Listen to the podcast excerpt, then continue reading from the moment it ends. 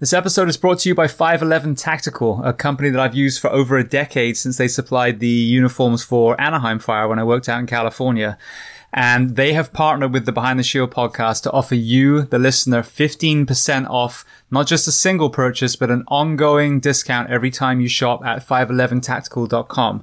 And I will give you the discount code in a moment. I just want to go on a kind of product focus for a second.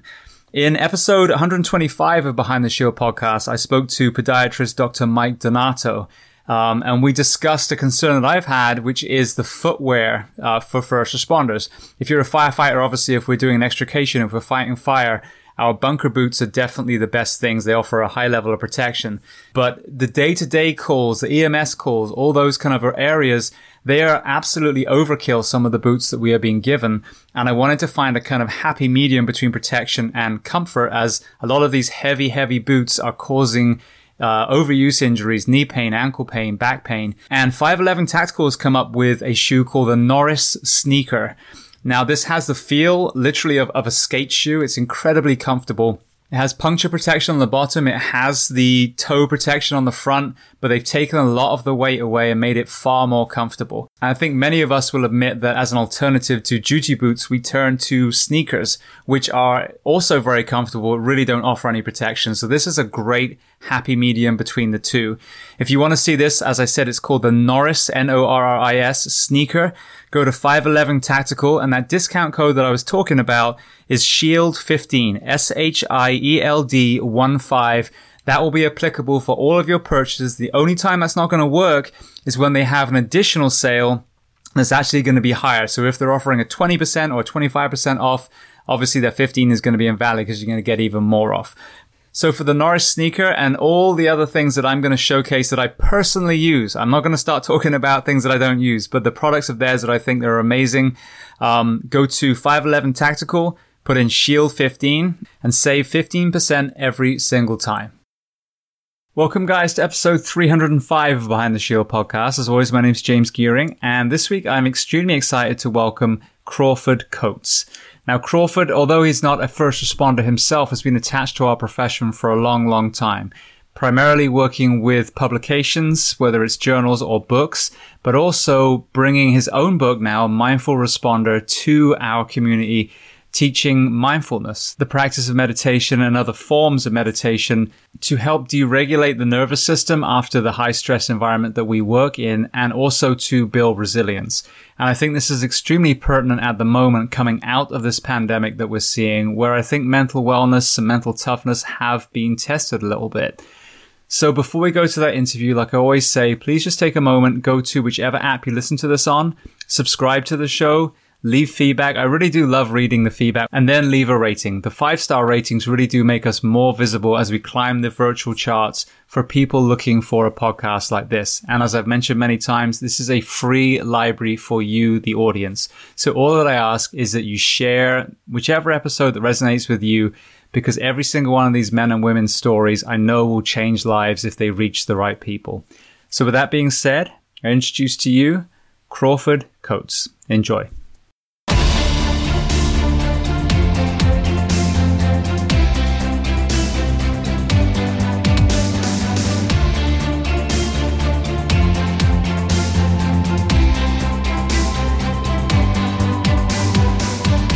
Crawford, I want to say thank you so much, A, for your patience, uh, and B, for taking the time to come on today. Thank you. It's, it's, it's, truly an honor, and it's something I've been waiting to do for a long time, as you know. Yeah, so we had such an interesting kind of interaction where we talk intensely for a while and then not for a while, and we talk about doing the podcast and then not. So I'm so glad that we're actually getting it done. Yeah, me too. All right, where on planet Earth are we finding you today? I'm in Ventura, California, which is about 72 miles northwest of Los Angeles on the coast. Brilliant. All right. Well, I'd like to start at the very beginning, like I do with, with all the guests chronologically. So, where were you born, and then what was your family dynamic like? Oh, gosh. um, I was born in San Diego, California. Um, my uh, my parents divorced when I was pretty young, and um, I grew up primarily with my mother and I have a brother, and uh, my mom was a school teacher, and uh, it was a it was a really good really good upbringing. Brilliant. All right. Well, then, speaking of your mom teaching, um, I am hoping to get one of the uh, experts on the Finnish education system on here because every time we do any sort of poll, Finland is the one that's supposed to have the best one. The research I've done so far is basically it's a lot more play based, which then encourages them to be much better students. What have you ever spoken to your mum about the evolution of schools and and kind of her perspective on that? That's funny that you say that. Yeah, actually, um, and and you know my mom was you know she struggled to to make ends meet and um, but she was really critical of the teachers unions and some of the effects that they had on on her ability to teach um, which is interesting because she was also a proud union member. Um, i'm sure you can relate as a firefighter to that sentiment. 100% um, yeah. And it's controversial to say. I don't even know if she would like me saying it in public but i do know that um, you know she she always worked in the toughest schools too. I mean, she was not at uh, she's not teaching in the suburbs. She was teaching in, in in really rough schools, and I know that because during the summer she would sneak me into her kindergarten classroom when I was that age, and um, and teaching under those conditions is a real challenge. Yeah, absolutely. When you say with the union, so I've, I've been a proud union member my whole career as a fireman but I've been sadly disappointed in some areas. Like when we talk about, for example, the work week, you know, it's a completely, there's a spectrum of work weeks out there, you know, that we're seeing are very, very harmful, the, the higher ones and, um, the, you know, the unions that, that get in the way of fitness standards that, you know, get in the way of tr- realism and training. So yeah, it is a very, is a huge dichotomy where, you believe in the philosophy of the union, but the actuation of some unions can be very different than than what you perceived it to be. Yeah, yeah. You know, you you, you got into your line of work, whatever it may be, with a, an idea of mission involved, um, and then there's all this other stuff that comes with the job, whether you're a teacher, or a nurse, or a cop, or a firefighter, and um, the unions can serve the mission, and they can also sometimes hinder the mission a little bit. Yeah, exactly. No, I think that really when you look at it, what it boils down to is that the people on those boards truly serving the members or are they self-serving? And then what I've witnessed personally is that when there's self-serving involved, normally it's at the uh, the detriment of the people they're supposed to be serving. Yeah, yeah, and you know it is changing. I just talked to somebody the um, the Department of Public Safety in Texas is really bucking the trend. They're making, um, and maybe we should leave this out uh, if the live uh, conversation, but uh, they're they're having um, waist size limits on for DPS officers. Oh, really? Yeah, and they're they're backing it up in court. They're they're definitely going to court over these these things, but um, they say that it's it's scientifically based. So you know, and there are unions that do things like provide gyms and advocate for more sane sleep structure. Um, and then there are ones that don't. So it, it, really depends on where you are. Yeah, and I think that's it. Is, is that there needs to be a standard, I, in my opinion. Period. However, if it's only expected of the individual and there's no support from the administration, they're you know they're overworking them, they're mandatory overtime. There's like you said, there's no gyms, no access to to facilities. Then that's very different than giving a police officer, a firefighter, all the the means to be healthy, and them still refusing to. So yeah, I mean, I'm I'm all about just finding that middle ground. I mean, it's not gonna, you know, it's not it's not uh, complex math, but right. it has to be both sides putting in work to get to that middle ground. Right, right. Instead of you know trying to protect people who maybe are on the job for a long time and maybe out of in, out of shape, and um, you know, it's not about punishing people. It's about giving people tools to um, live their best life. Yeah, exactly. I mean, that's the thing with with being fit for duty is there's a huge wellness component where you actually get to retire and enjoy your grandchildren.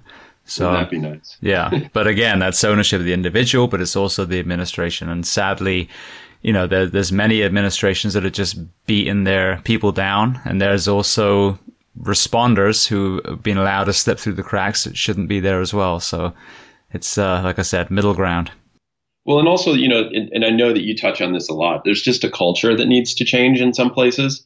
Um, I have a cousin who's a firefighter back east. I won't say where, but he's very proud of his 24 hour shifts. And um, when he's done, he goes and works a security job to make ends meet, and then he goes right back to work afterward.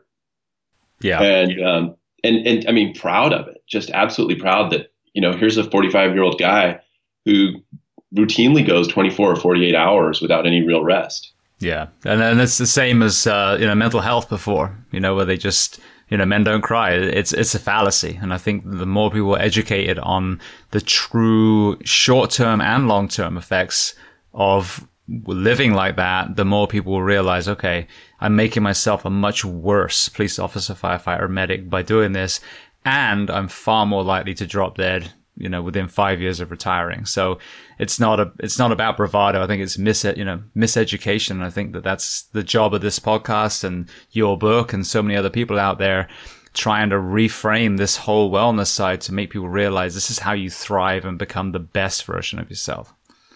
Yeah, I mean, there's there are a lot of miserable cops and firefighters out there and um, and that's exactly what you and I are trying to get away from. Is you know we want you to we want people to live a, a good life, a happy life, when we're not you know you're not driving around cursing at everybody who doesn't use their turn signal or yelling at your kids at the at the drop of a hat. Yes, yeah, the first one I was very guilty of when I was sleep deprived. Yeah. Have you got no fucking upper body strength to turn, you know, use the turn signal for Christ's sake?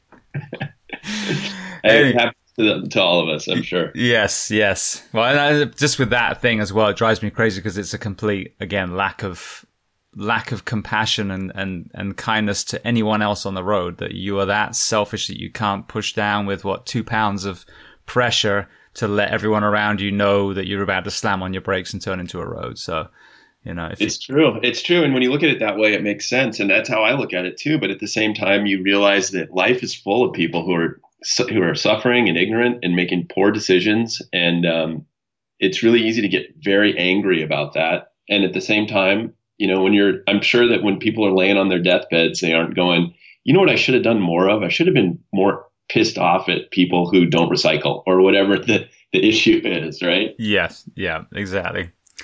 Right. Well, you again staying with your mother for a second. So you you raised with her. Had she ever been exposed to meditation, mindful practice, yoga, anything like that? Not at all. Um, and uh, no, she. My mom was a really interesting person. She she grew up Catholic, um, went to a Catholic college, and then she volunteered to go to Vietnam um, when she was, gosh, early twenties, like twenty one maybe. Um, and she came back, and I, I, she was not religious at all. We kind of grew up in, in, with an absence of religion in the household. My dad, who was around, by the way, I mean, he's and he was also kind of an interesting guy, but he's always been sort of a uh, Unitarian type, but again, not the type to show up at the Unitarian church. Um, so no, nothing like that in my background at all. In fact, I had um, a neighbor who meditated, and I just thought she was a weirdo. like that that was really my exposure to meditation was it's something that strange people do. Right. And what did your mom do in Vietnam? She worked for the USO. So um, she had a boyfriend who went over there who got uh, who was drafted and uh, and I don't have all the details correct. Um, I'm sure if she listens, she will correct me. But um, he died almost immediately uh, while he was there, and she stuck around. Um, so they would do things like um, provide entertainment for troops, um, just kind of helping out. Um, she was in Da.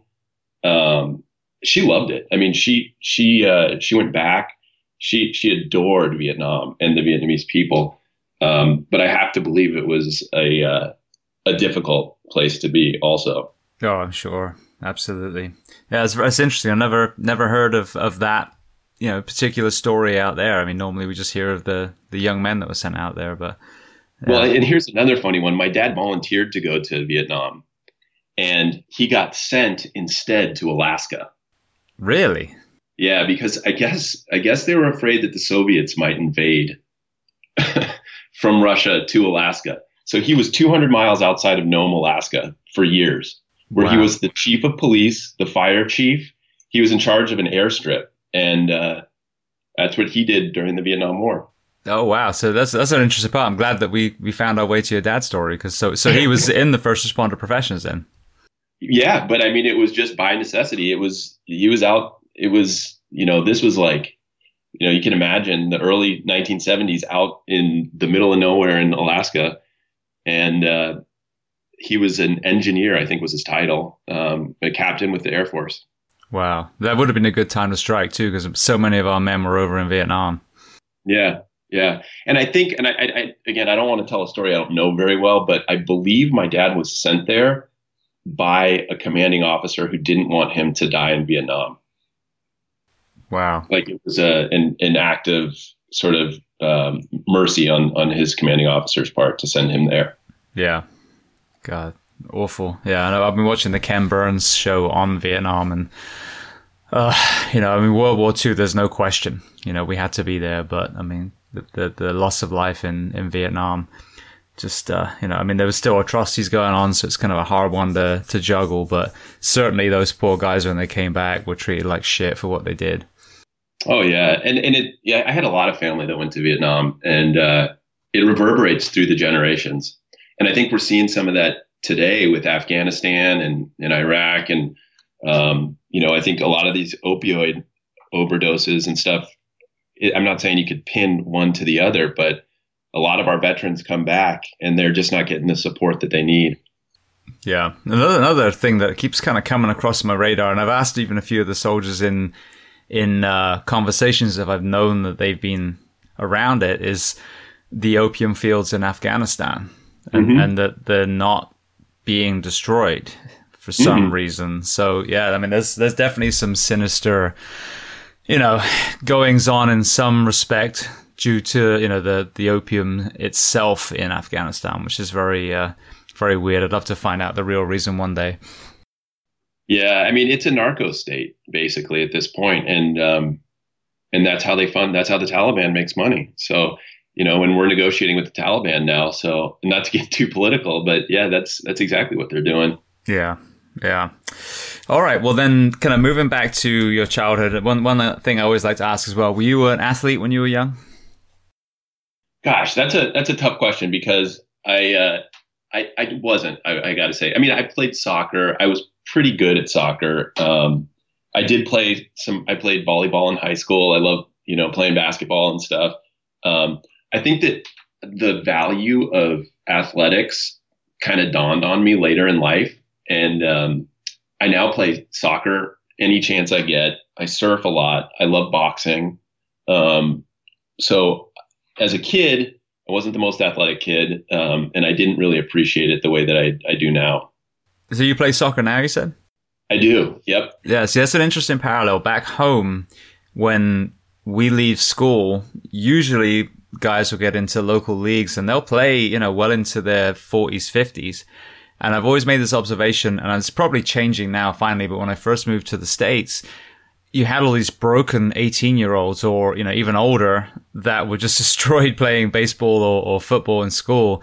And it just kind of fell off. If they didn't go to college, then that was kind of it. Then they just go to the Globo gym and, and work out. But, um, that's very cool. You know, I think that we're seeing that more and more now, and I think soccer, football is a is a great game that you can keep playing. You know, well into your you know fifties. Absolutely. I mean, I was playing with a British guy this weekend who was, I mean, a stunning player, by the way. But I'm guessing he was in his 40s. Um, and the the sorts of friendships you make, um, and, and it's you know it's both physical. I'm still sore on Tuesday morning from playing an hour and a half of soccer on Sunday. Yeah. Um, but I mean, so it's it, it, those wind sprints really are a wonderful workout. But um, you get to think. There's a lot of strategy. Um, there's just so much camaraderie. There's there's that friendly competition that comes about, kind of like in a fire crew. You know, when you have a healthy culture, um, you're not you're competitive for all the right reasons. Yeah, exactly. Yeah, another thing you see all the theatrics in the the the world stage and the national stage, but real football, they're not diving around and holding their, you know, they're just, they get knocked down, they stand up. You know, again, this just a blatant foul. So it's a very dynamic game. It hardly ever stops. And that's what I like about it. I, I watched uh, a Gator game here. I'm a, I'm a grad from there and took my little boy and, and he was like, Daddy, why do they keep stopping? I'm like, because there's 10 minutes of commercials between each freaking play. so it was so annoying to watch. But uh, ice hockey and, and soccer, uh, even basketball, I mean, the, I like those sports that just keep moving. Yeah, and it's so much better than football. I mean, I'm sorry to any of your listeners who are big football fans, but I've had too many friends who played that sport, as you said, in high school or in college, and then their knees are shot for the rest of their life, or they or worse. You know, you get concussed to the point that you're forgetting things um, in your 30s and 40s.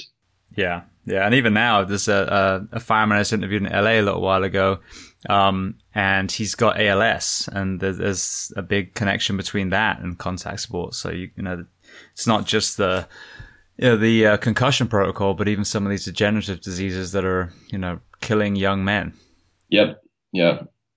And soccer, hopefully, you know, I don't I don't header the ball too much, so. Uh, because I, I, need all the brain cells I got left. Yeah, well, the same with you said about boxing as well. I mean, that's the thing with the uh, the striking arts. I realized that some of my heavy sparring from back in the day was giving me you know perpetual headaches. I'm like, yeah, that's probably not a good idea. So yeah, uh, now when I spar, I tell whoever I'm with, I'm like, let's just go light. All right, you can yep. you can go kill someone else after this.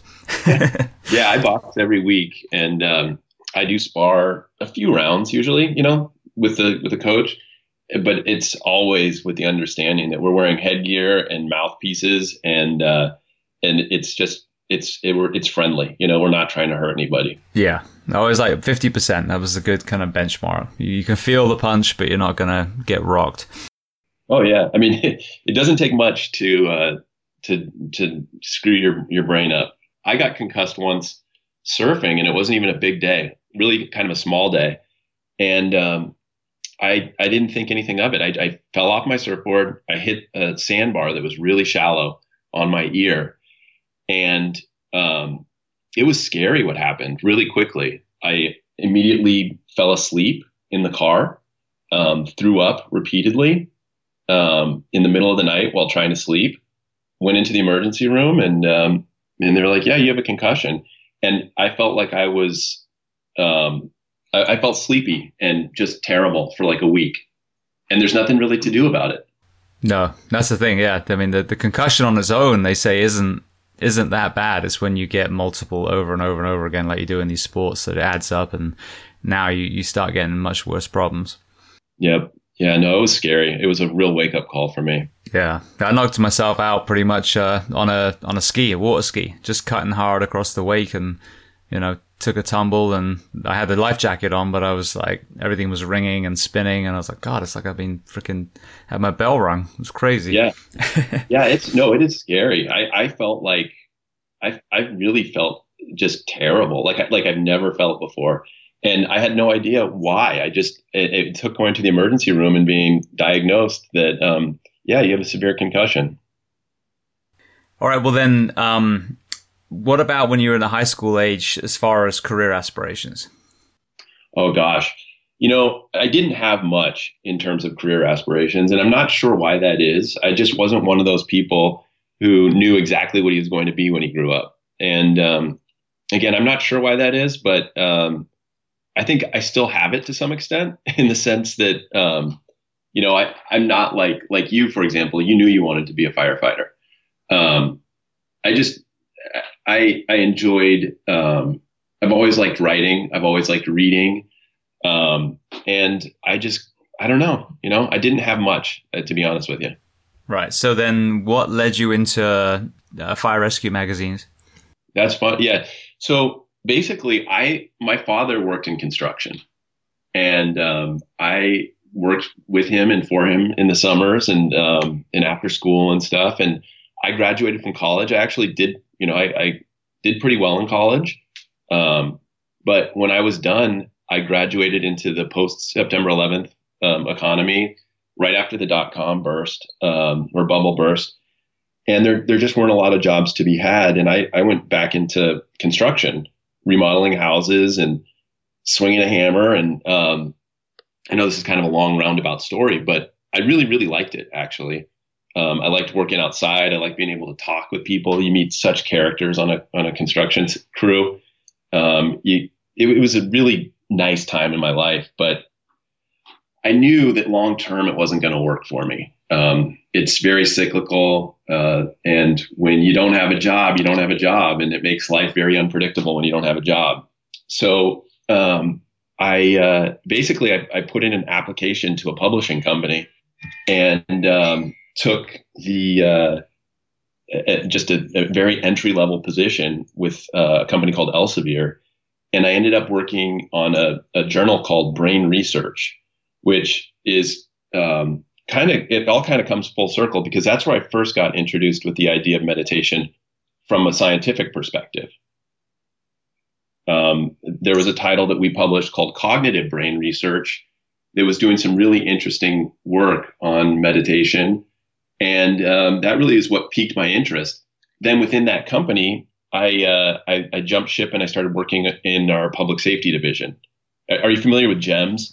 Yeah, so here's what's funny. When I was going through fire school, I needed a nine to five job to pay the bills, so I worked for Elsevier in Orlando. That's funny. What? Thank God for Elsevier, huh? Yes. they paid our bills for a little while. Yeah. So so yeah, actually, I think because I worked there, I got free fire rescue and JEMS during my my tenure there, if I remember rightly. That's amazing. Yeah, and well, while I was working there, while I was um, one of my best friends, uh, Dan Finn, became was working on becoming a firefighter in San Diego. So that kind of made it real for me, you know, seeing working on a magazine, but also seeing um, somebody going through the steps of becoming an EMT, becoming a paramedic, getting their first job at a fire station in San Diego. Um, I, I, ended up having a lot of friends in the fire service as a result of that, and really kind of um, coming to appreciate fire culture. Okay, so you so you had these friends that you knew in the fire service, and you mentioned JEMS. So did you end up beginning to work with JEMS? So yeah, so I worked. So JEMS was the name of the company when I first started working there. It became Elsevier Public Safety, um, but we published uh, a wildland firefighting journal, fire rescue, uh, JEMS, and a law enforcement title called Law Officer.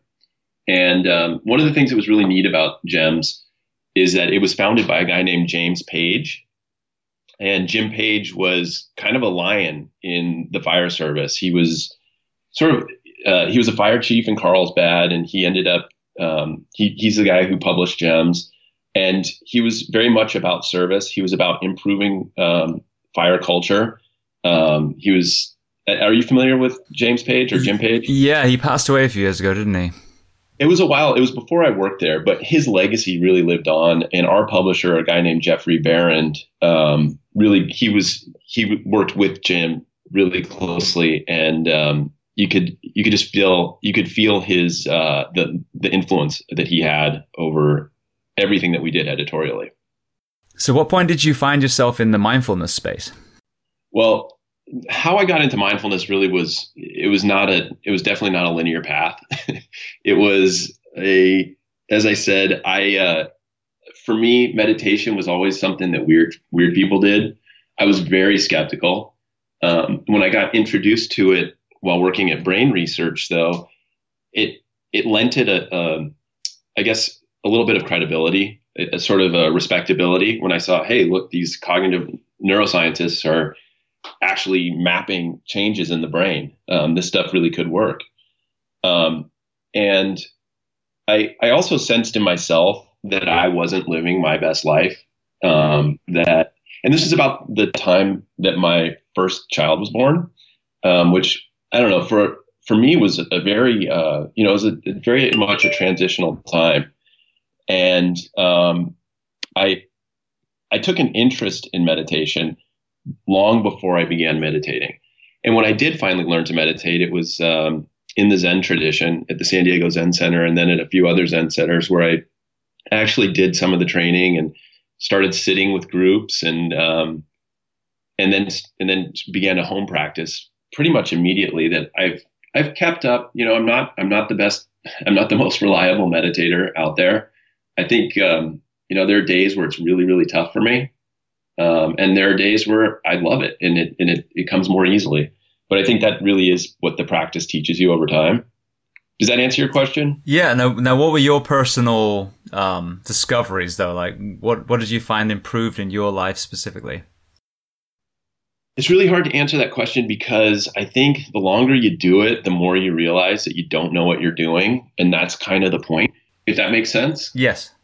It is it's a it's really a process of self discovery. And anytime I've ever thought that I had it figured out or that there was an insight that was easy and I could just tell you, you know, that here's the insight that I learned, it's it's not an experience like that because it, it is it is an experience. It's not a, an intellectual um, exercise. Yeah, or and, end goal. Yeah, and there is no end goal except to just be here, to be present with yourself. And it's very much a physical thing too. So your question about athletics is really interesting. Um, I think my my joy in playing soccer, or my joy in surfing, or my joy in boxing has been so enhanced by being better at being in my body rather than stuck in my head all the time. Yeah, well, this so we'll touch on that. We're going to talk about the the book in a moment, but one of the chapters of the book you talk about mindful fitness. So that that appears to be what you're kind of elaborating on now. So, what was the uh, the the difference that you found being in the moment in the the sports that you'd done prior to to mindfulness?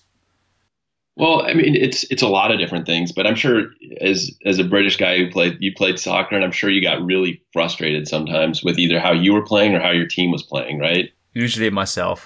yeah.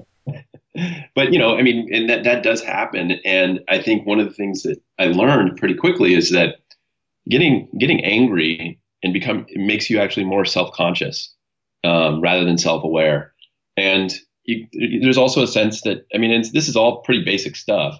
But if you miss a shot, or if you miss a pass, or whatever it may be, um, you can be mad at yourself, or you can just accept it and proceed, and just try and do it better next time. Maybe try and learn a little bit better about, you know, I think really, and I, I never really uh, appreciated the degree to which um, professional athletes work at their crafts, but there's so much work that goes into being a LeBron James or you know a, any any high level athlete like that. They, they're working repeatedly, and I think that self awareness of knowing that when you're shooting a basketball, if your your thumb is just so, you might get a little bit of a, a, a better angle or something like that.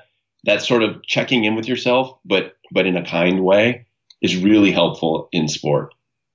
Yeah, well, I think it's the same, you know, on the fire ground as well. Um, I think that's one of the underlying things about resistance to training is the fear of screwing up and therefore looking stupid in front of your friends. And the reality is, like with most fear, it, it's usually unfounded, but the fire ground is the place to make mistakes. You know, the, the, the excuse me, the training ground is the place to make mistakes. The fire ground is organized chaos. You're not going to control everything. So you just have to try and control as much as you can.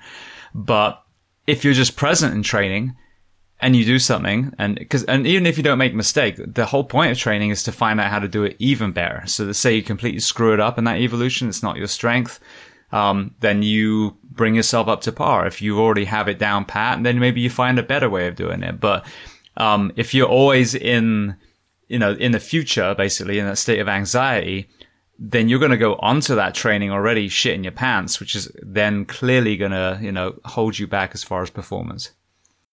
Absolutely. And also you're going to get a better sense of yourself so that if you're if you're on the fire ground, if you're training, let's say, and you're in your head you're you're going over an argument that you had with your spouse or you're in your head you're going over um, you know your your financial insecurity and what are you going to do which these are scary situations these are very highly emotional situations but you you get a i think as we mature as well you get a sense that it's just not important in this moment where you're training because you are going to perform. You're going to revert to your training under pressure. And what matters is training really, really well. Yeah. And I've had a few people on here that have uh, talked about their own experiences or from a coaching side as far as getting into flow. And uh, I think it was, was it Chris Hinshaw? Uh, I forget who it was now, but one of, one of my guests was, was saying that one of the elements that you need is stress. Now, obviously, that's a, a you know prerequisite that's always going to be there for us on any decent call. But then the other side is obviously being present, having that that that um, lack of of being in the past or in the future, but actually being in that moment, and that's when, and obviously the skill as well. Um, that's when you get that flow state, and and I've found that's very very true. When we're when everyone in the crew is just in that moment, they've done the training already. Obviously, that that's a big precursor as well, but they're not distracted by anything. They're not running around like a chicken head, you know, with his head cut off. That is when you see that flow state performance in a code, in a, in a fire, in an extrication. Um, so ignoring that one mental component is going to take you away from performing your best, you know, under these high, high stress environments that we're put in.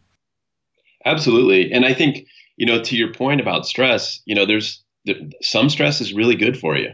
Um, too much of it is really bad. It's like a lot of things. A little bit is good, but a lot is bad. And um, I, I, can tell you this: when I got into meditation, it was directly as a result of me not handling stress well in my life, and knowing that, you know, being I'm I'm grateful that I had the self awareness as well as the exposure to these concepts, so that I was able to to learn from them. Yeah, well, let's talk about stress for a moment. So, so describe the difference between distress and eustress, and and how one can be of benefit and one can be detrimental? Well, you know, I think, and and I'm not, I'm I'm definitely not the expert on this topic, but we know we know when we're feeling bad stress, right? Um, it it takes us out of the element. It takes us away from from what matters in our lives, um, and um, and we've all felt it. You know, especially in in first response. Um, I think it's it's I, I, almost think trauma is universal among first responders. Um, and that's bad stress. That's the kind of stress where, you know, it, it's, it's deep in your body. It takes you out of your presence. It takes you out of where you are in the moment. Um, but a little bit of stress is so good for you. I mean, it's, there's a lot of studies looking at things like fasting and fasting is stress on your body, but it's the right kind of stress.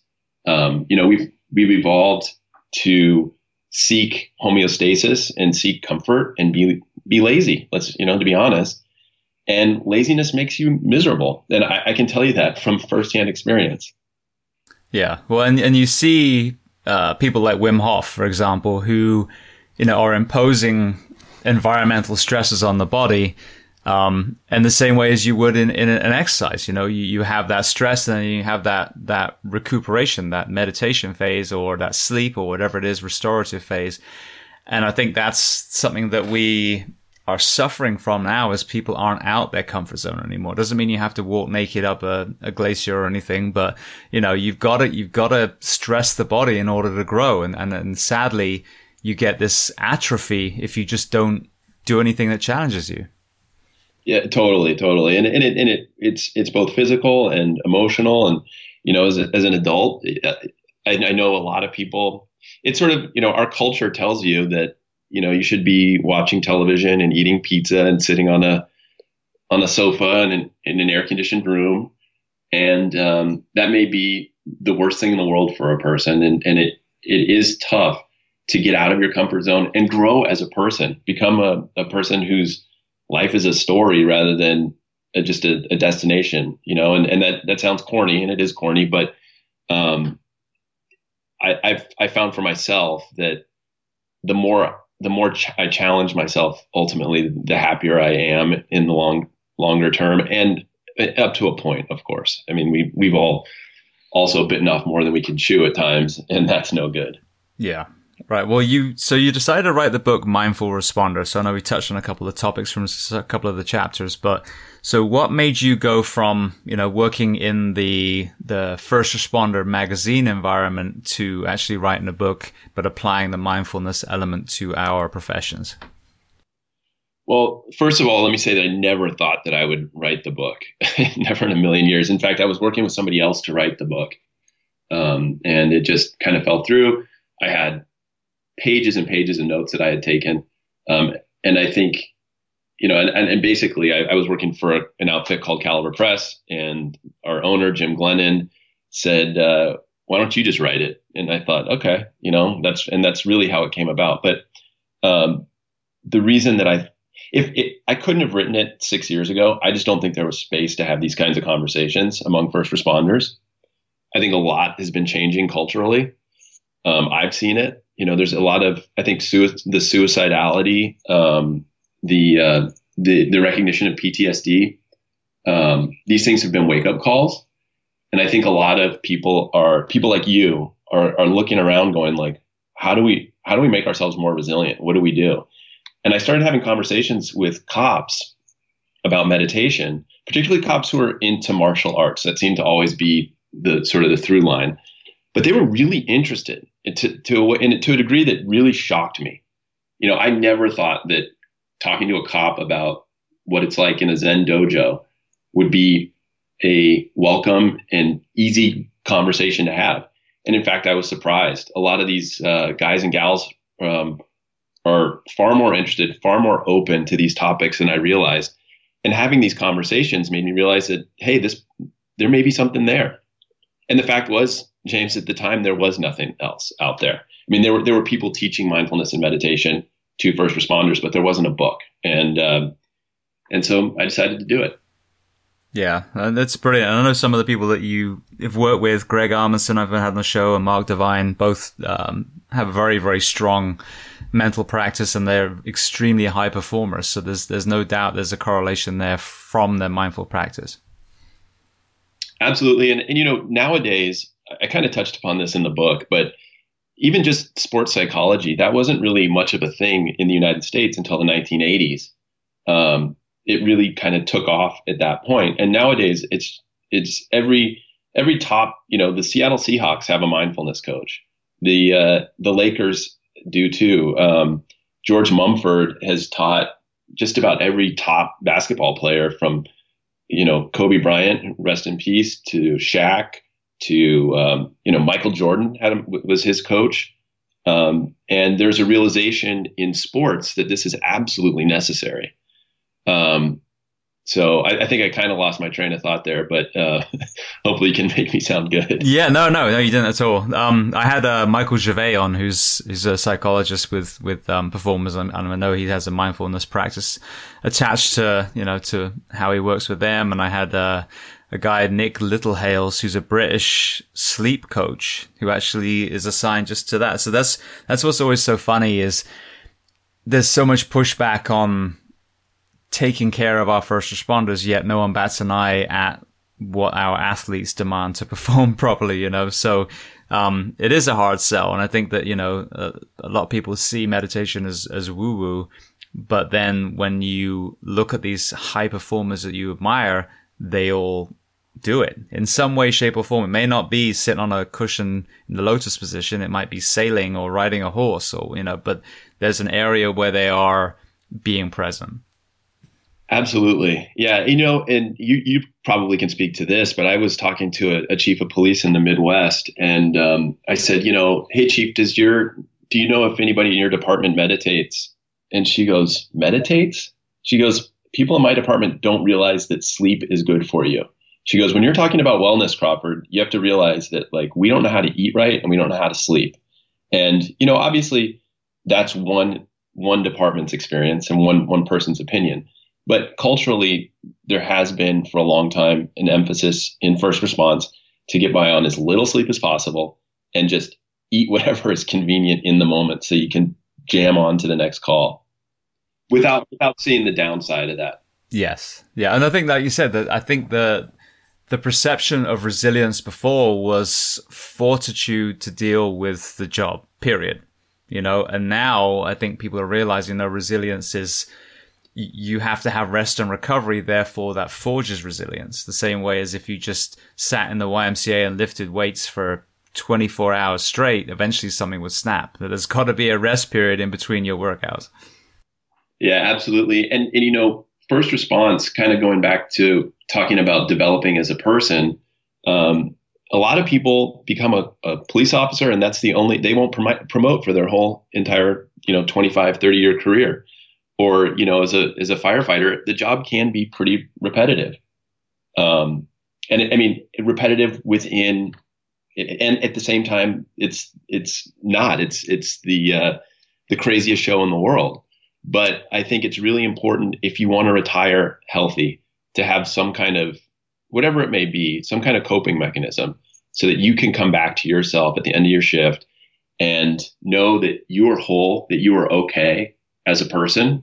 And that's that's really the lesson of meditation in a nutshell is understanding that most of us most of the time have everything we need to right here.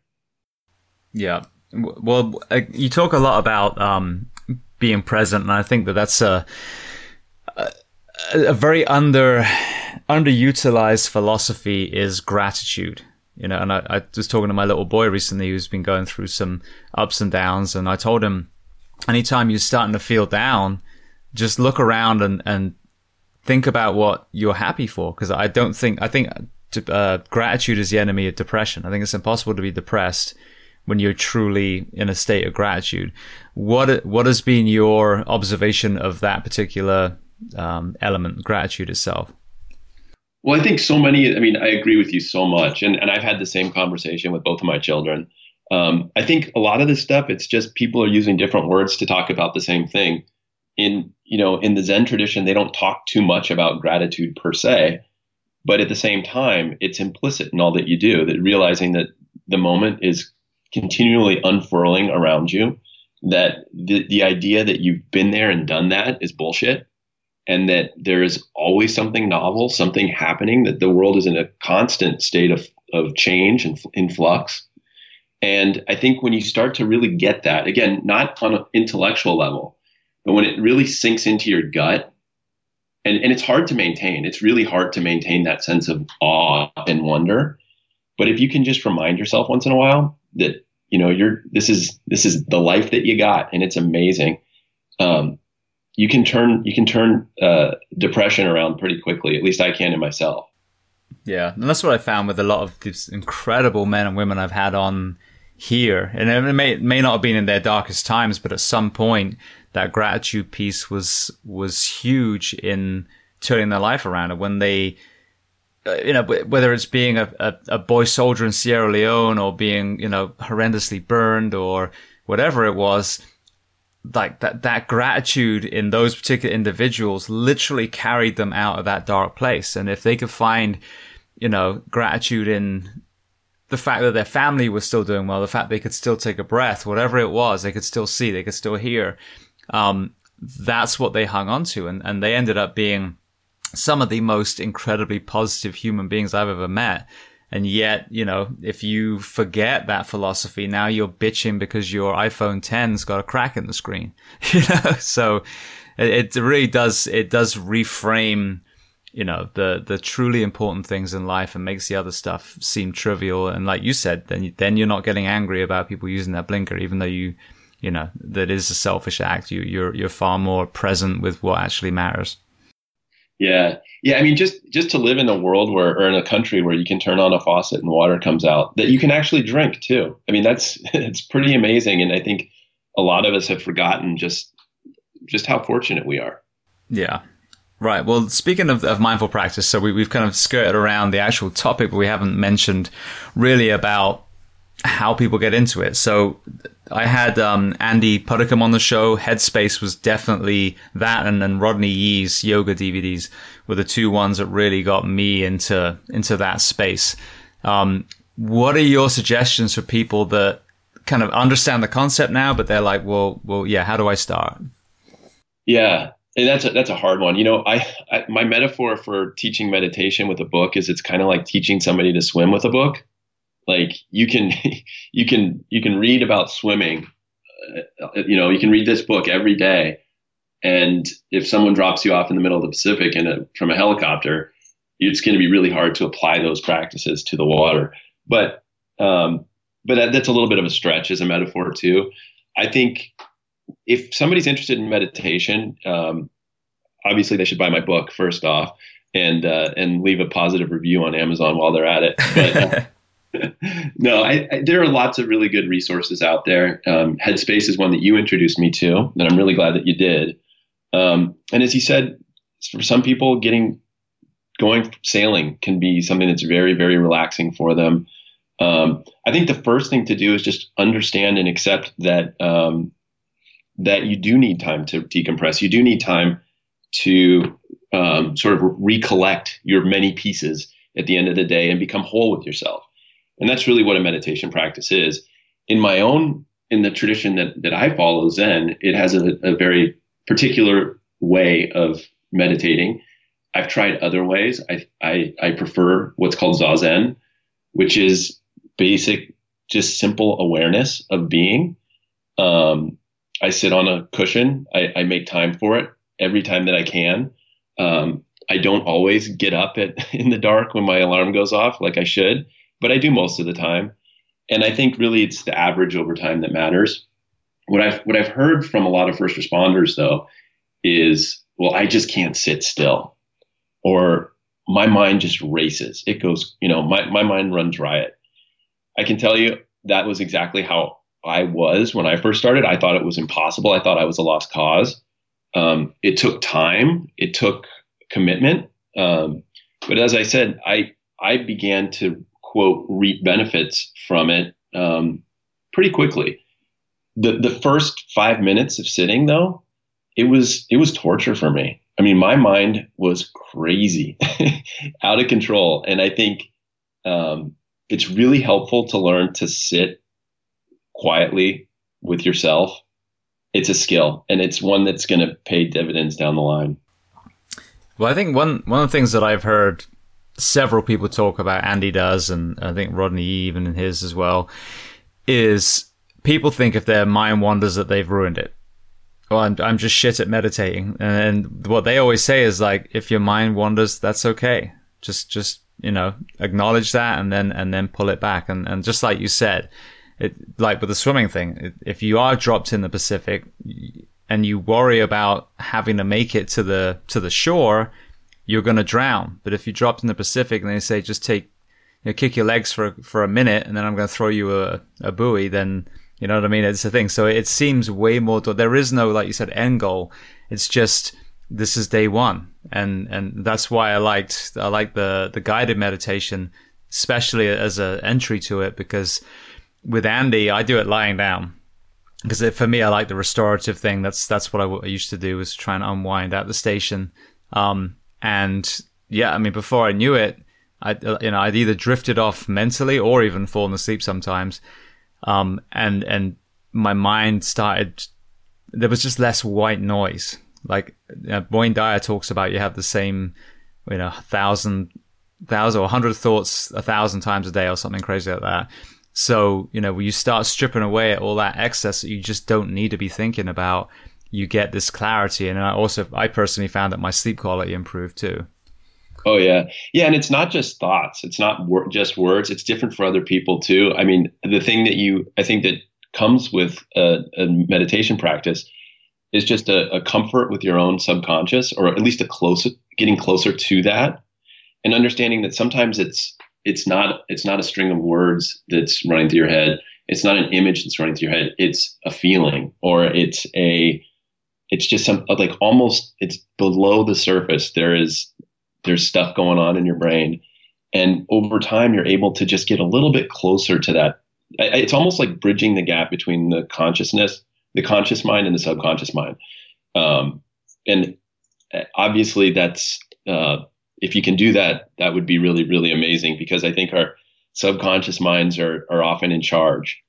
Um, and that's been my experience is that um, I, I come away from it. But like you said, uh, the mind is there to to think, and that's what it does.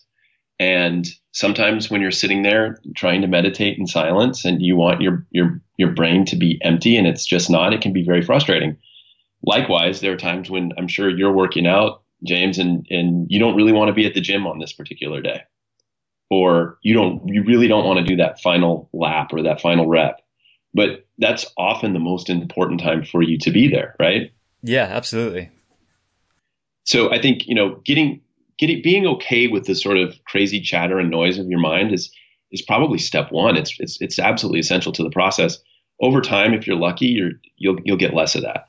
Yeah. I would think uh, the term monkey mind is perfect for mine because, especially with this, the, the, the nature of this project is that's a good thing. Like my mind will go somewhere. I'll watch a documentary. Something will flash up on social media and be like, that would be a good guess. And then it goes off in that direction. However, that's a good thing as long as I can shut it off. But, you know, I, I will literally be editing and hit something that takes two minutes to process and then I'll grab my phone. You know, mm-hmm. I don't need to grab my phone. I can just sit there and, you know, so yeah, I mean, there's, we are so overwhelmed with stimuli that I think, when you just try and sit still, it is it's a, it's a shock initially. But yeah, and, and it's totally by design too. I mean, you know, the, these the algorithms. You know, the reason that Instagram um, will let you know that somebody liked your post, but not every time, only once in a while. And there's there's there's a lot of psychology behind these sorts of decisions, and they're tapping into very very base human instincts. And um, and it's a challenge for I think all of us, and, and a responsibility that we all have to use technology and not be used by technology. Because I'll tell you, I mean, where I live, the the first sign of stress, people start pulling out their phones. It's just it's like de facto. Yeah, I noticed on myself um, that it was a way of filling the void. So that whole being present, obviously, with the mental health side, you know, if there's anything that you're uh, trying not to to deal with, trying to push down, um, then the you know alcohol, drugs, whatever, uh, are, have their addictive qualities. Well, cell phones are the same. If you're constantly looking for reinforcement on social media, that's that's a level of addiction too. It's a level of of um, denial almost. And I think what makes uh, the mindful practice very powerful in mental health is you're basically forcing your brain to deal with thoughts. And the brain is good at dealing with thoughts. It just needs to be in the right parasympathetic mode to start processing them. So I find, you know, I honestly think that overuse of, of social media cell phones can be put in the exact same shelf as opiates and gambling and porn and every other addiction that takes you away from real life. Yeah, yeah, I don't disagree with you. And and I mean, you have kids, and I have kids. How many times have you been to a park where the kids are playing and the parents are just on their phones. Yeah, and, absolutely. Yeah, and, and the thing that's so amazing about kids is that you realize pretty quickly that they they change constantly, right? I mean, these these these little creatures are going from one year olds to two year olds, and everything changes about them. And so the time that you have with them is so precious. It's just it's right in front of you, and yet people will be on their phones doing what I don't know. I mean, I don't I don't want to judge people. It may be that they're you know, they're maybe they're texting their doctor at something important. I have no idea, but it, just does seem to be ever present. Yeah, uh, the thing I tell myself is it can wait, and it's not just a driving and texting. and I don't do that, but um, you know, whatever it is, like you dealt with it just fine before there was the the cell phone. So, you know, of course, take advantage of technology and, and check it whenever. Set yourself times, but yeah, I mean that that that incessant checking of uh, notifications it is. It's, it's, borderline lunacy, really, when we take a step back and look. It, people act like it's a job, you know, like if they don't do it, they're going to get in trouble. And also, just think about the fun of, of driving. I mean, I, I think a lot of this stuff, because we have this sense as we get older that, you know, driving is a means from point A to point B, and it is, obviously but it's also an engineering marvel. It's super fun if you really pay attention to driving and you know roll down your windows and feel the air. I mean, it's this isn't meditation per se. It's just, as you said, gratitude. It's appreciating life and and not trying to get past life in order to get to some perceived end goal that doesn't really exist. Yeah, especially PCH. My God, that's a beautiful drive. Oh yeah, yeah. Malibu, the Malibu coast is very pretty. You can see why Bob Dylan lives there. Yes. Yep. That's gorgeous. Um, so just uh, transitioning a bit. So, what have you witnessed as far as mental health and mindful practice? Because obviously there there is, you know, a horrendous epidemic, and people may argue stats, but to me, if we're losing, you know, double the amount of responders to suicide than we are line of duty deaths, and that that's worthy of the word epidemic, in my opinion. So, what are you seeing as far as the the upside of applying mental uh, mindful practice as far as mental health? You know, that's a tough question actually, because I don't want to. I'd love to be able to give you some pat answer that makes it sound like there, you know, there's a linear relationship between mindfulness and mental health. There may be, um, but I can only really speak from my experience. And one thing I think we have to acknowledge is that this conversation has, as I said before, has really changed in in the world of first response. There's now um, multiple wellness symposiums for first responders um, first responders are doing things like Tai Chi. There's an openness to let's try new things. Let's acknowledge that something is not working. That um, and it's not just you know obviously the suicides are terrible in and of themselves, but I I've always said that they're also indicative of a larger problem. And um, I'm sure you've seen it. People who retire and five years later, it's like, you know, it's like they're they're a shell of the person they used to be. And I think I think just being living a little bit more consciously, um, understanding that this life is precious, that it's that it's moving fast, it's moving faster than any of us realize, and it's a gift. Um, and I think sitting down for me, sitting down on a co- on a cushion for 20 minutes in the morning as the sun comes up, just pins me to myself and reminds me a little bit of that. And I can hopefully hold on to a little bit of that throughout the day. And if I'm able to do that consistently over time, I, I believe you can ask my wife; she probably would know better than I do. Uh, that I'm probably a little bit more even keel.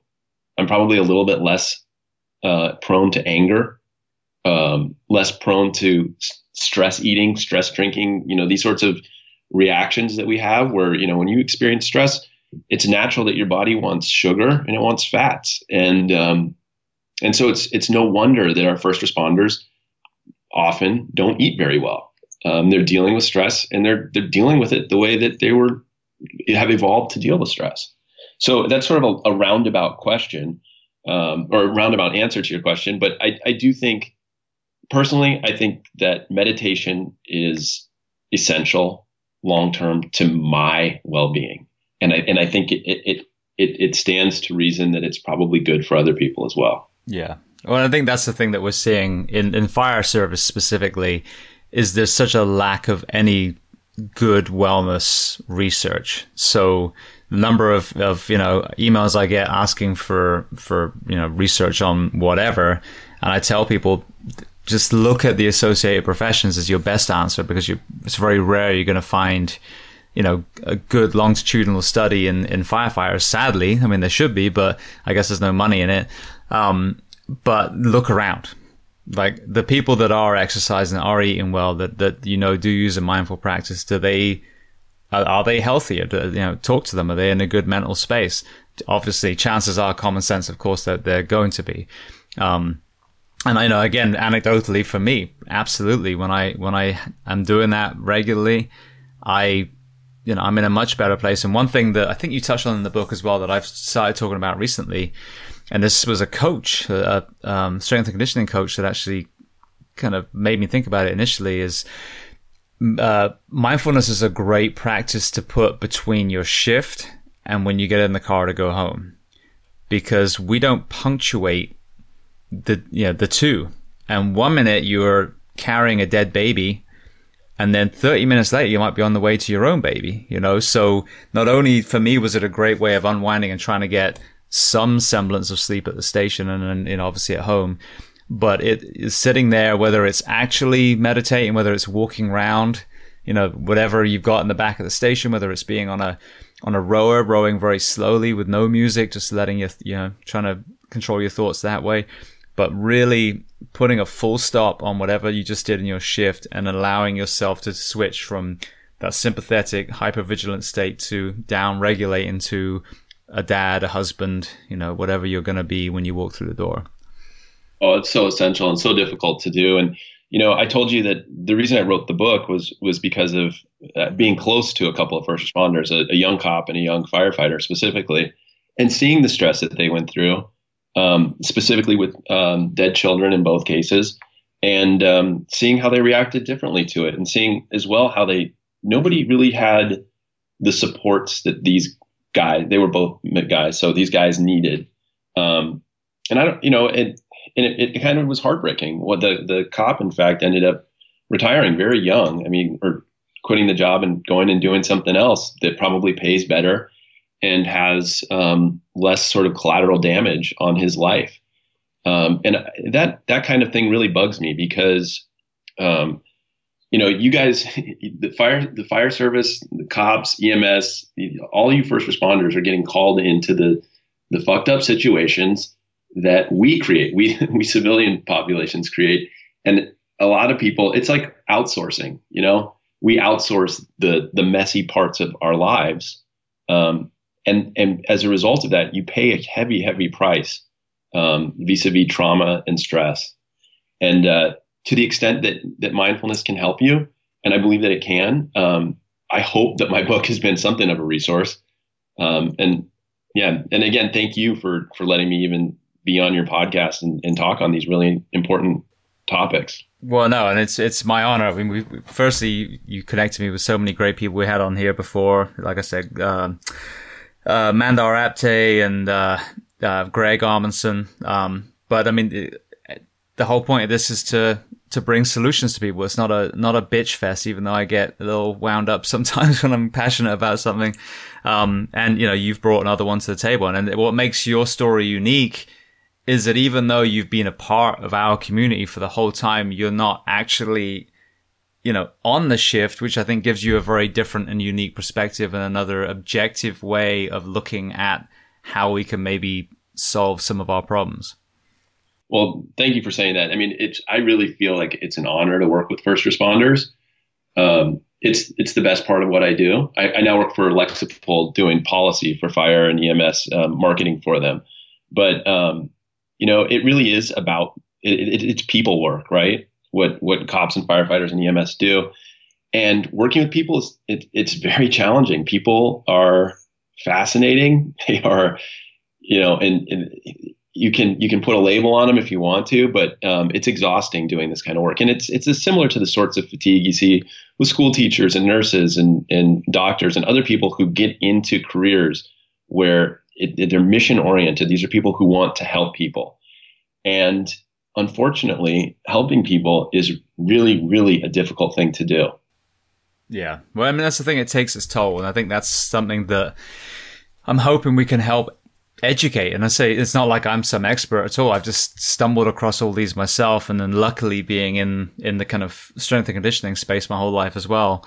Um, but, you know, you look at the people that the, the healers of the world and, and the sheepdogs of the world, um, later in their career, you know, it's very evident that it's that there's a cost to that. I mean, you think about how many doctors and nurses are morbidly obese. You know, there's, there's a certain irony to that. But you think about the shift works and the ridiculous um, residency programs they have, where these men and women are having to work like sixty plus hour weeks. Which I don't know if you ever heard the story of that. That came from a a surgeon the turn of last century who was basically a, a opium and cocaine addict. So he was staying up all night and then expecting his students to. Well, they were not on cocaine, and you know, fast forward 100 years, we're still following that blueprint. So, yeah, it's it's it's insanity. It's some of the things as as as progressive as we are, and we're putting people on the moon and walking around with little microcomputers in our pocket, but yet the simple concept of the importance of sleep and good nutrition and you know mindful practice are the hardest sell. So I'm I'm glad that your book is is adding to that list of resources people have to reprogram. Well, I'm glad that people are open to it as well, and and you know I really think that kindness is kind of it's really essential, um, and I you know it's it it's being kind to yourself and being kind to others, and and that's one of the things that I think is so tough about being a first responder is that a lot of the times, especially as a police officer, people are treating you um, like you're less than human. And um, I know the fire service gets it too. And a little bit of kindness to ourselves and to others goes a long way. And I think that um, mindfulness practice is sort of a uh, it, it's a self preservation uh, practice. It's it's a returning to yourself, taking all your various pieces that have been scattered over the course of a day and coming back to who you are, making that clear distinction between that last call you were on and being home, being with your family, being at peace. Yeah, I agree 100%. There's a, an analogy that I've liked, that I've talked about a couple of times, which in the, the movie The Green Mile, Michael Clarke Duncan's character, um, and he's he's basically taking disease from all these people, you know, through the through the film, um, but at a cost. Like it's making him more and more sick. And there's a scene t- towards the end where he says, "I'm I'm tired, boss. I'm tired of people being ugly to each other. I think is what he says. But that's it's, it's always been such a great parallel to me for what we do. We we deal with this trauma. We we make people's worst days better. We you know we take on the trauma. We see the pain of of the families that are left behind when someone's killed. And I think that we have to remember that if we don't offload, then that, that weight eventually becomes too much. And I think that mindful practice, as well as, you know, obviously firehouse table talk, counseling, all these other things. But mindful practice is a very powerful tool of emptying that bucket a little bit, getting rid of some of that that load that you're carrying so that you are, you know, like you said, good to go home and then also good for the next shift. Mm-hmm. Yeah. And, and I'll just tell you uh, a funny thing about the word mindfulness is uh, it's, it's a relatively recent term. Um, it's, it's obviously, it has some, some basis in uh, Buddhist history. It's a, a Pali word that was translated as, and, and there, there's that sense of it. But in the, the current use of the word is it's something that came about in the 1970s, um, and it's um, it's actually been re, it's been kind of invented here in the in the West and then exported again back to the East. So it's it's when we talk about mindfulness, we're really talking about a large conversation um, about practices that basically broker awareness, that bring about awareness in ourselves. Brilliant. That's kind of cool. it's going to boomerang back to where it originated from. Yeah, in fact, the, the word mindfulness, it, they, there was no word for it in Japanese. So they, they have a word that's, I forget how you say it, but it's basically a, a, a, the Japanese term for mindfulness is a transliteration, meaning it sounds like the word mindfulness because despite being a, Zen, largely a Zen culture, they, this is a foreign concept to them.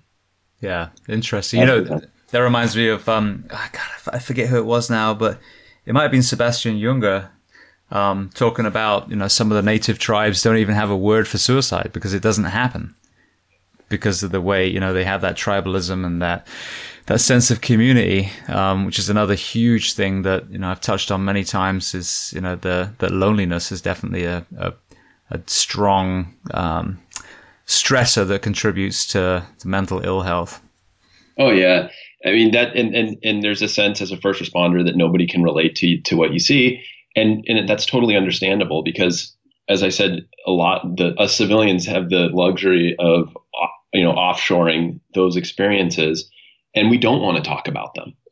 But um, having a community, having support is is just so so critically important. And and I would say when it comes to meditation, if you want to meditate regularly, um, doing it with other people makes it a lot easier just because it's like a, it, there's the accountability aspect of it and there's also just there's this weird thing that happens when you do zazen with other people where you hear them breathe you, you hear their their digestion sometimes happening you know you you feel their warmth it's it's a really strange and beautiful experience yeah brilliant and i guess as the uh, the accountability as well what i found with the crossfit gym where i coach and train I tell people this, like, you just got to walk through the door.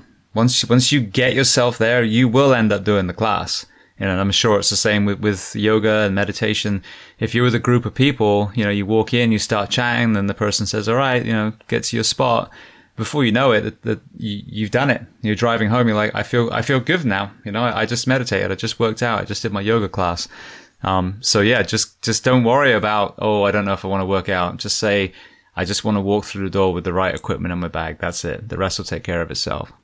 Yeah, yeah, and but the funny thing about Zen, it, it is kind of funny, but they the, the the tradition has taken an approach whereby you're not welcome with open arms when you go to a Zen dojo. You know, there is a there's sort of a distancing, like you have to kind of come to their terms.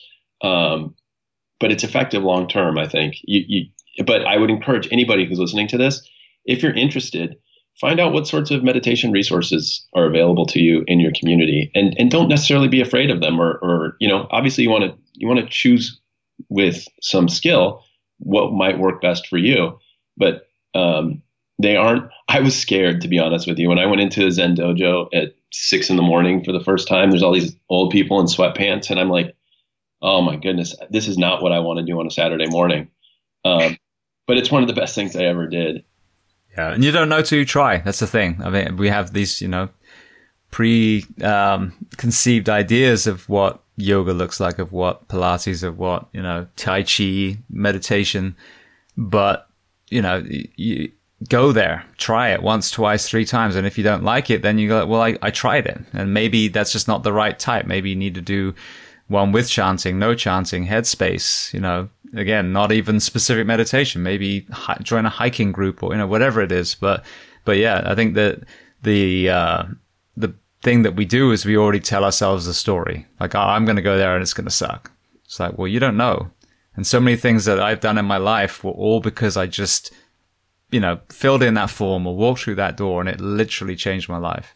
Yeah, you just show up. But the other story that I told myself that got myself into a lot of trouble was I told myself the story of, well, you meditate every day. So you are not perfect, but you're good and maybe you're better than other people. And that is such a bullshit story. and, um, I'm the best meditator I know. yeah. And if there's anybody listening to this who thinks that people who meditate are blissful and you know at peace all the time, that's not the case. I I think that's one of the reasons I felt very comfortable writing a book on this topic, is because I'm I'm very much a flawed work in progress, and at the same time I'm perfect as I am, and both are true.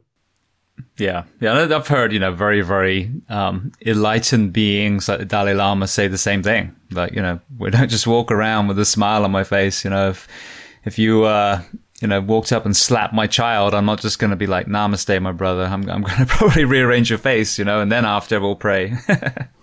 so yeah, I mean it is it's a definitely a, a fictional take on on that, but Anyway, well, I want to transition to some closing questions, um, of which we are prepped today. It's a new thing of me to actually let my guests know what the closing questions are going to be.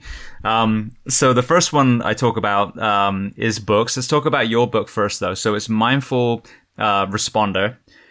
Uh, where can people find that? Amazon.com or calibrepress.com. C A C A L I B R E press.com. Beautiful. All right. So, is there a book written by someone else that you love to recommend? It can be what we've discussed today or something completely different. Yeah. I, so, thank you for letting me, you know, mod, think about these for a little bit. But um, there's a couple of books that I just adore. Um, one is a, it's really short, so it, that's it can be read in a, in a few hours. Um, it's called Michael Kohlhaas. It's by um, Heinrich von Kleist. And it was written in the 1800s, um, but it's about uh, it, it, it, takes place in the 1500s in Germany, and it's the story of a horse trader, and it's he basically becomes a, a terrorist and burns down a bunch of cities and raises an army, and it's one of the weirdest, most fascinating books I've ever read, um, and it, it's it's based loosely on historical facts, including um, Martin Luther um, the the Protestant Reformation guy, um, has a pretty prominent role in it. Um, just adore that book. Brilliant. Um, yeah, it's it, if you like if you if you like human politicking and trying to get to the the root of what makes people tick. Um, Michael Kohlhaas is so obsessed with this concept of justice that he basically destroys his world. Interesting. I've never heard that one uh, recommended before, so I'm gonna have to put that on my list. So thank you for that. Um, yeah. What about a movie? Oh man, I always like Chinatown with uh, Jack Nicholson and um, uh, Sam Houston. Uh, just you know, it's a story of uh, of water and greed and the the birth of Los Angeles. And again, sort of, I guess I'm seeing a theme here. I like these uh, these sort of historical epics that, and then Jack Nicholson is is brilliant in it. Faye Dunaway is brilliant in it. Um, just love that movie. Brilliant, yeah, great film. Uh, what about a documentary? Ooh, documentary. I I love uh, Werner Herzog's work. Um, I saw one recently on Nat Geo that I, I really really appreciated. It was um, I'm married to a marine biologist, so, and we live near the ocean and we, we do a lot of that ocean stuff. Um, but it was looking at the, um, the Sea of Cortez and the illegal gill nets that they're using to catch uh, totoaba fish. And they're actually catching a lot of these um, vaquita porpoises. And it was Nat Geo um, in conjunction with, I think, Sea Shepherd looking at um, how the cartels are involved and how we might be losing um, a, a marine mammal that is very rare and very precious, and sort of the implications of it. Yeah, that's interesting because I, I remember hearing the, the, the kind of story of the history of the Somali pirates, and basically that was overfishing their waters to the point where they weren't able to catch enough anymore, which then drove them into poverty and then you know pushed a lot of them towards the crime side. So I don't think people realize not just the environmental effect, but the uh, the economic effect and, and, and the ability to, to, to feed their own people in some areas.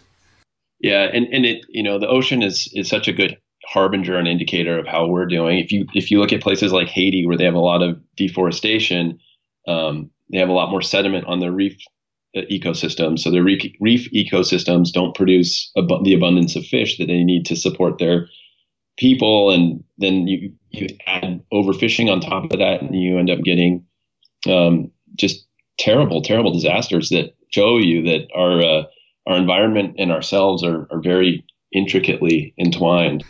Absolutely. All right. Well, the next guest, uh, excuse me, the next question. Um, you, like I said, have provided me with some great guests already. But is there anyone new that you've come across that you'd recommend to come on the show as a guest? Yeah. Um, have you ever heard of Shannon McQuaid? No, I have not. She does yoga um, for for firefighters specifically, but um, yeah, she's great. Um, she's she's very busy. She teaches all over California, and um, she she comes to yoga from a firefighter's perspective. So it's it's very much um, applicable and and directly relevant to what you would do on the fire ground. Brilliant. Yeah, I have had a few people that, that do teach yoga to first responders. Um, but again, I mean, we've got 50 states, you know, and these are people that are doing incredible things. But yeah, I would love to, to connect with her the the other person, I, I don't know if he's. I mean, he's very well known. His name's Gordon Graham, and he's the co-founder of of the company that I work for, Alexipol. And um, Gordon is, I, I, think he's a national treasure um, in terms of, you know, he's he's revered in the fire service for the near miss reporting systems that he was instrumental in creating. Um, if you think about risk, if you think about um, things like sleep, these sort of systemic issues that we have in firehouses. He's one of the top thinkers out there, in my opinion. Oh, brilliant. Yeah, might be a very different perspective then. Yeah, I, I feel honored to work with him. Excellent. Well, yeah. Well, thank you for both those. They sound like great potential guests if we can uh, if we can make it work. Um, okay, so then the next question we obviously we talked a lot about mindful practice and meditation. Is there anything else that you do to decompress? Um, yeah, I, I, love surfing. I just adore surfing, and um, and you know what's it's I, I don't want to get too corny here at the end, but I think that with with a mindfulness practice, there there are things that I enjoy that I used to think of as chores. Like I really really love like doing dishes once in a while, or or you know those sorts of mundane digging a hole, um, those sorts of tasks that I used to want to just get past I've I've come to see them as like essential and great opportunities to to just kind of be. See, that is very interesting that you said that because I've always almost been in awe of people that can do very mundane professions and you know many of whom seem completely content. Um, I remember working in a pizza factory years ago when I was young after being told I could never be a firefighter. and um, yeah, it was literally for a day, like working for a temp agency. And there was a guy that just worked on the corner of this machine where the dough came out. And and there was almost like a tablecloth trick where to, to change from one conveyor belt to the other, it would it would pull itself out, and occasionally it would get stuck. And this guy would just basically take the dough, you know, put it back in a bucket, and that was it. And he just watched. But I'd never really thought about that. That maybe you know, one of the elements of, of men and women like that is that they're able to be present the whole time. Whereas, you know, the, the, probably everyone listening to this who wants a chaotic life like we do in the in the first responder community are kind of the other side of that spectrum.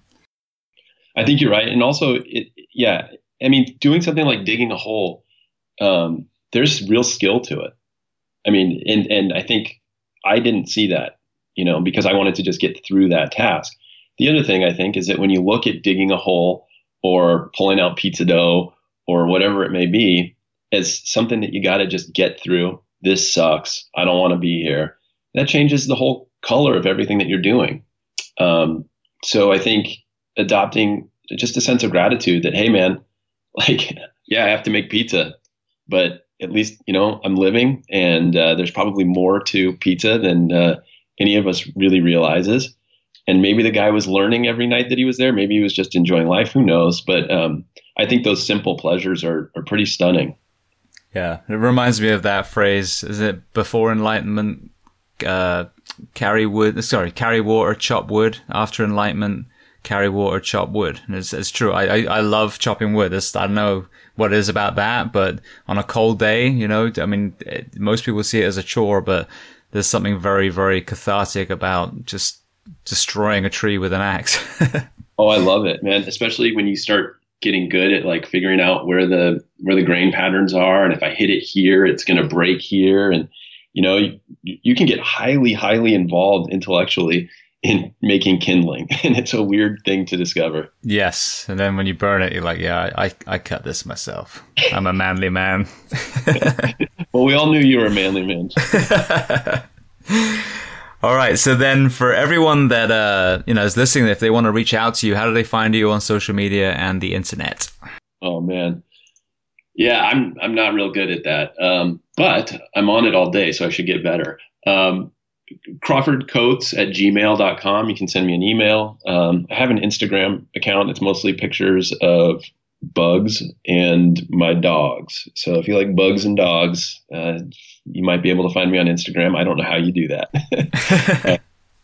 but, and I would like to say before we get off, I'd like to just say thank you to Ellen Kirschman if she's listening for, um, for introducing us. Cause like I said, it's been a real fruitful relationship for me. And, uh, and she's just such a uh, a treasure. Yeah, no, she's amazing. In fact, I'm just finishing editing today's episode that's going out today with Brooke Carrasco, who's a, a wildland firefighter. And uh, when I asked the so guest suggestions, Ellen was the one that she she mentioned. So it's funny how all these these circles intersect. Mm-hmm. You know, there. And sorry to prolong this, but there is on the wildland firefighting side, there's been interest in mindfulness for a long time. Yeah, well, I know they're seeing some pretty horrendous mental health issues as well, and I think um, I heard someone talking about the other day in one of the interviews, but they attribute it to that that lack of tribe, like you know, because they're not you know at a station like consistently with those guys, they're being deployed all over the place, maybe not even the same crews.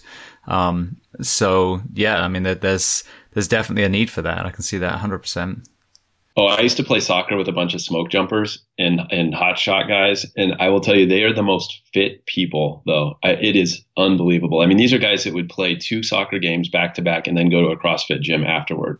Yeah, yeah. I mean, what they do. I mean, the the, the the wildland in general when they're cutting lines. If anyone's never cut line in the California summer, I mean, we just did like training for Anaheim, and I was like, how the hell do these guys do this for a whole season? Yeah. So yeah, yeah, amazing. It's a, it's a weird, it's a weird lifestyle too because they're usually very, very busy for three to five months, and then, like you say, they're some of them are living in their cars for the rest of the year. Mm-hmm. Yeah, exactly, and that's the problem. You know, it's the same with with uh, you know, I'm sure with the the fishermen and some of these other you know groups, you're with this this cohesive uh, crew for a while and then and then you're not so you're taken from that tribe so there's there's no no doubt in my mind that tribalism is another giant piece of the puzzle that most of us are missing.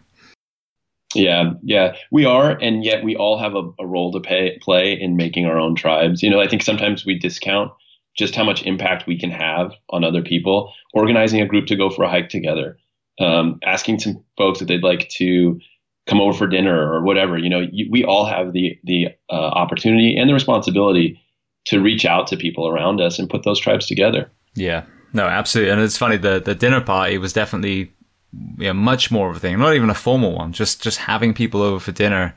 Um, and that's something my wife and I are trying to do more now. You know, it's just, doesn't, it doesn't have to be anything fancy, but just invite another couple or two friends or whatever it is and just have a conversation over some food. And, you know, it's, it's amazing how that in itself is, is so nurturing. Yeah. You know, I had a friend who was in the Peace Corps in some um, pretty rough parts of the world. And he told me that the best advice he ever got was to become friends with your neighbors wherever you are. Because, you know, he said, like, once you get to know your neighbors, he says, you don't have to be friendly, friendly, but just look them in the eye, shake their hand. And then if somebody steals your bicycle, they're gonna they're gonna have your your back. Um, it doesn't take much. No, no. Actually, where I've talked about this a few times, where I live now is a, a great community in in Ocala. Um, and there's four subdivisions around this giant lake that has all these recreational facilities, and and it's the community that people talk about in the good old days. You know, the kids are out till the light, the street lights come on, and the neighbors talk to each other and watch out for each other's houses when when they're on vacation, and you know that it's it's it's not reinventing the wheel; just going back to how people used to be. And I think if we can get back to that, you know, as a mindset in a community, then then you'd see a you know a huge improvement in overall well-being. I agree, hundred percent. Right. Well, I just want to say thank you so much. It's been a great conversation. Um, you know, we didn't know where it was going to go, and I think it's been a, a fun discussion. Um, and I, I, just appreciate you taking the time and, and, you know, also doing the book. Thank you for that as well, because it's a great um, contribution to our profession. Well, thanks a lot for saying that. Thanks for having me on the show. And, and I hope that your listeners get something out of this. Um, and, and uh, like I said, crawfordcoates at gmail.com. If you have a question, send me an email. I will, I will reply to you.